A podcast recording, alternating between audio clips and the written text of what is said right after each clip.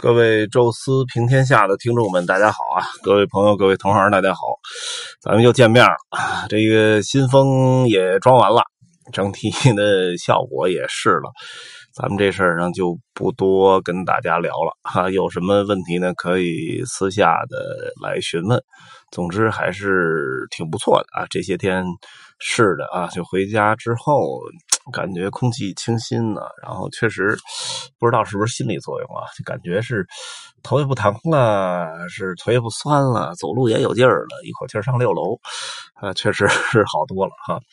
然后呢，大视频呢有点波折哈，就是这个存储空间，就是我我这个台式机电脑存储空间。到到极限了，然后又买了一个新的硬盘，结果这个在导这个数据的时候，好像被那个帮我导数据的人把这个整个这个磁盘空间给删除了。哎呀，给我难受紧张的，呃，坏了。然后，但是现在好像技术确实发达了哈，这个现在我正找人帮我恢复数据呢哈，这个大概明天。能把整个数据都恢复出来，这样我那个之前已经做了一半的一个这个这个新的一期大视频啊，可能也会呃尽快跟大家见面吧，因为过两天该走团了啊，看看能不能争取能在走团之前把这一期先给拍出来，确实挺挺慢的，难产难产当中。今天呢，先跟大家聊聊我的这次台湾的台湾之旅的。一个印象吧，可能一期说不完啊，说了几期，呃，也跟大家稍微聊聊我这整个去台湾的，包括策划，包括目的，包括一些景点，包括我所看到的东西，呃，跟大家做一个小的聊天啊。其实跟这个带团没什么关系，还是呃一个我个人的视角做的一点小的总结吧。呃，台湾之旅一直是挺想去的啊，这个因为。大陆的省份基本都被我走遍了，呃，可能现在就是足迹还没有踏上过的，应该就是黑龙江跟吉林两个省份了啊。其他的省份呢，或多或少都都涉涉足过哈，有的可能确实呃玩的不细，但是至少路过啊，停留然后去看过，呃，那么这个咱们。台湾一直是这个没去过啊，所以呃有这么一个感想啊，就是说一定要去去一趟。原来去确实不方便啊，要跟团啊，也没有自由行。最近两年的自由行开了啊，但是其实依然。不太方便啊，这个这边呢得单单办一个入台证啊，然后呢，呃，那个台湾那边还得出一个这种就是属于 A4 纸打出来的一个一个呃证明，等于实际上就是两个政府啊，等于就各出一份证明吧，呃，然后你你过过去啊，然后这个时间也有相相对的限制啊，然后这个飞机呢可能便宜的都是要中转香港。啊，直飞呢也确实不算不算很便宜吧。那么整体来讲，就是操作一个台湾的自由行啊，我觉得甚至于它的就不能说。难度吧，就是至少很麻烦，它的麻烦程度要高于一些亚洲的同类国家。就是现在去日本也有多多次签证了啊，韩国当然韩国现在没人去了啊，然后那个呃什么香港也好，菲律宾也好，泰国也好，其实很多都恨不得抬腿就走啊，或者办一个落地签证，呃很简单啊，但是这里边台湾就很麻烦了啊，从你开始。计划要去办入台证、办签注啊，然后办那个证明，那么其实挺挺挺长时间的。所以这也是策划上一直很滞后。其实台湾应该是，其实很多人出境旅游的起步的几个点之一，港澳、台湾、日韩哈东南亚。呃，但是我是一直拖到了都去了快七十个国家了，呃和地区啊，这时候才想起把台湾去了啊。那么去台湾呢，实际上这一次还是因为小孩还比较小啊，其实实际上也是带着遛小孩去了啊，这个。呃，所以没有安排到那种什么环岛游啊，或者说是呃去台湾南部啊，什么垦丁啊这块去看看，没有没有这么安排，因为小孩还比较小，所以整体的就是台北啊这一个地地区啊去看一看啊，然后主要还是感受一下当地的社会状态、人的生活状态，去不同的地方去感受一下吧。顺便带着小孩去玩玩啊。有有有有的说法呢，说是这个小孩即使还不会说话，然后也甚至走路还比较麻烦的时候，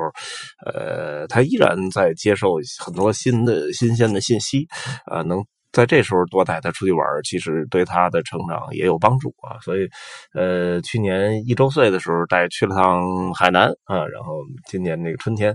一岁半啊去了趟台湾啊，这两个岛呢，先率先带他都玩了一圈。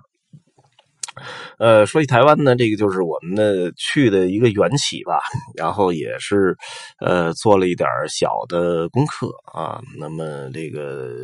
现在都习惯在网上直接就订机票、订酒店，至少这两个在网上也搞定。实际一开始还有一点小波折啊，因为。带小孩去，尤其是比较小的小孩的时候，你通常会有一点担心，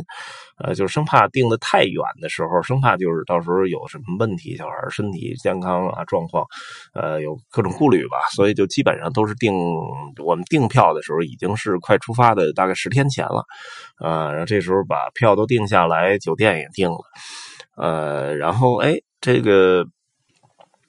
挺巧的，就是我们在出发前的三天前。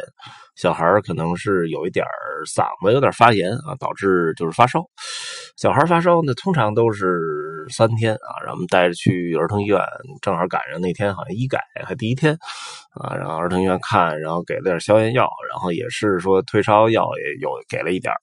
呃，然后确实是这个发烧，反正不算厉害，但是也发烧，这时候肯定没法走，然后。我们要走，那计划要走那天就是正好发烧第三天，所以当时觉得特危险啊，不行就把这趟行程取消了。但是总总之，这个酒店和机票算下来也不便宜，呃，所以最后还好啊，因为订的是在电商啊，就是携程上订的，然后跟他们那个商量了一下，机票和酒店，呃，比我预期损失还是要小挺多的。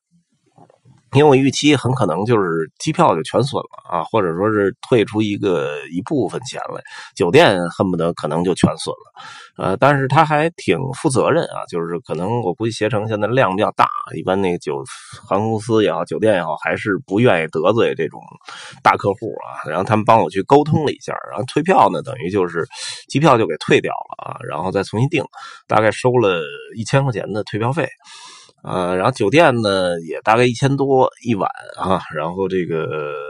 人家那边说需要出具一个小孩的这个发烧啊这个证明，啊这边也给拍了个照啊，人那边还挺友善啊，就是给把时间往后推了几天啊，然后呢那个。还还让我比较意外的就是，他说因为推了几天之后，可能那几天的房价有点便宜，所以还退回来了一千多一点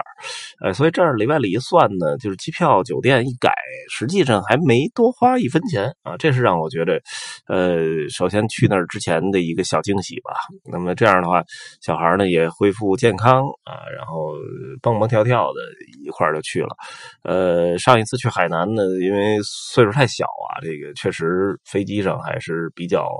呃。比较痛苦啊，这个小孩哭啊什么的不好照顾。哎，但这次呢去这个台湾也是大概三个小时的飞机，呃，整体表现就好多了啊。其实还是应该带小孩多出去啊，看多了可能他就没有之前那么那么抗拒了。呃，落地台北哈，这个呃总体感觉入关还是挺方便的啊。现在也不怎么太多查了啊，就是摁了一下手印啊，然后他这边呢就是这个看了一下。大陆的这个台台湾出入证啊，然后再看了一下 A 四纸，在 A 四纸上盖了个章。这时候发现一个挺有意思的事儿啊，就是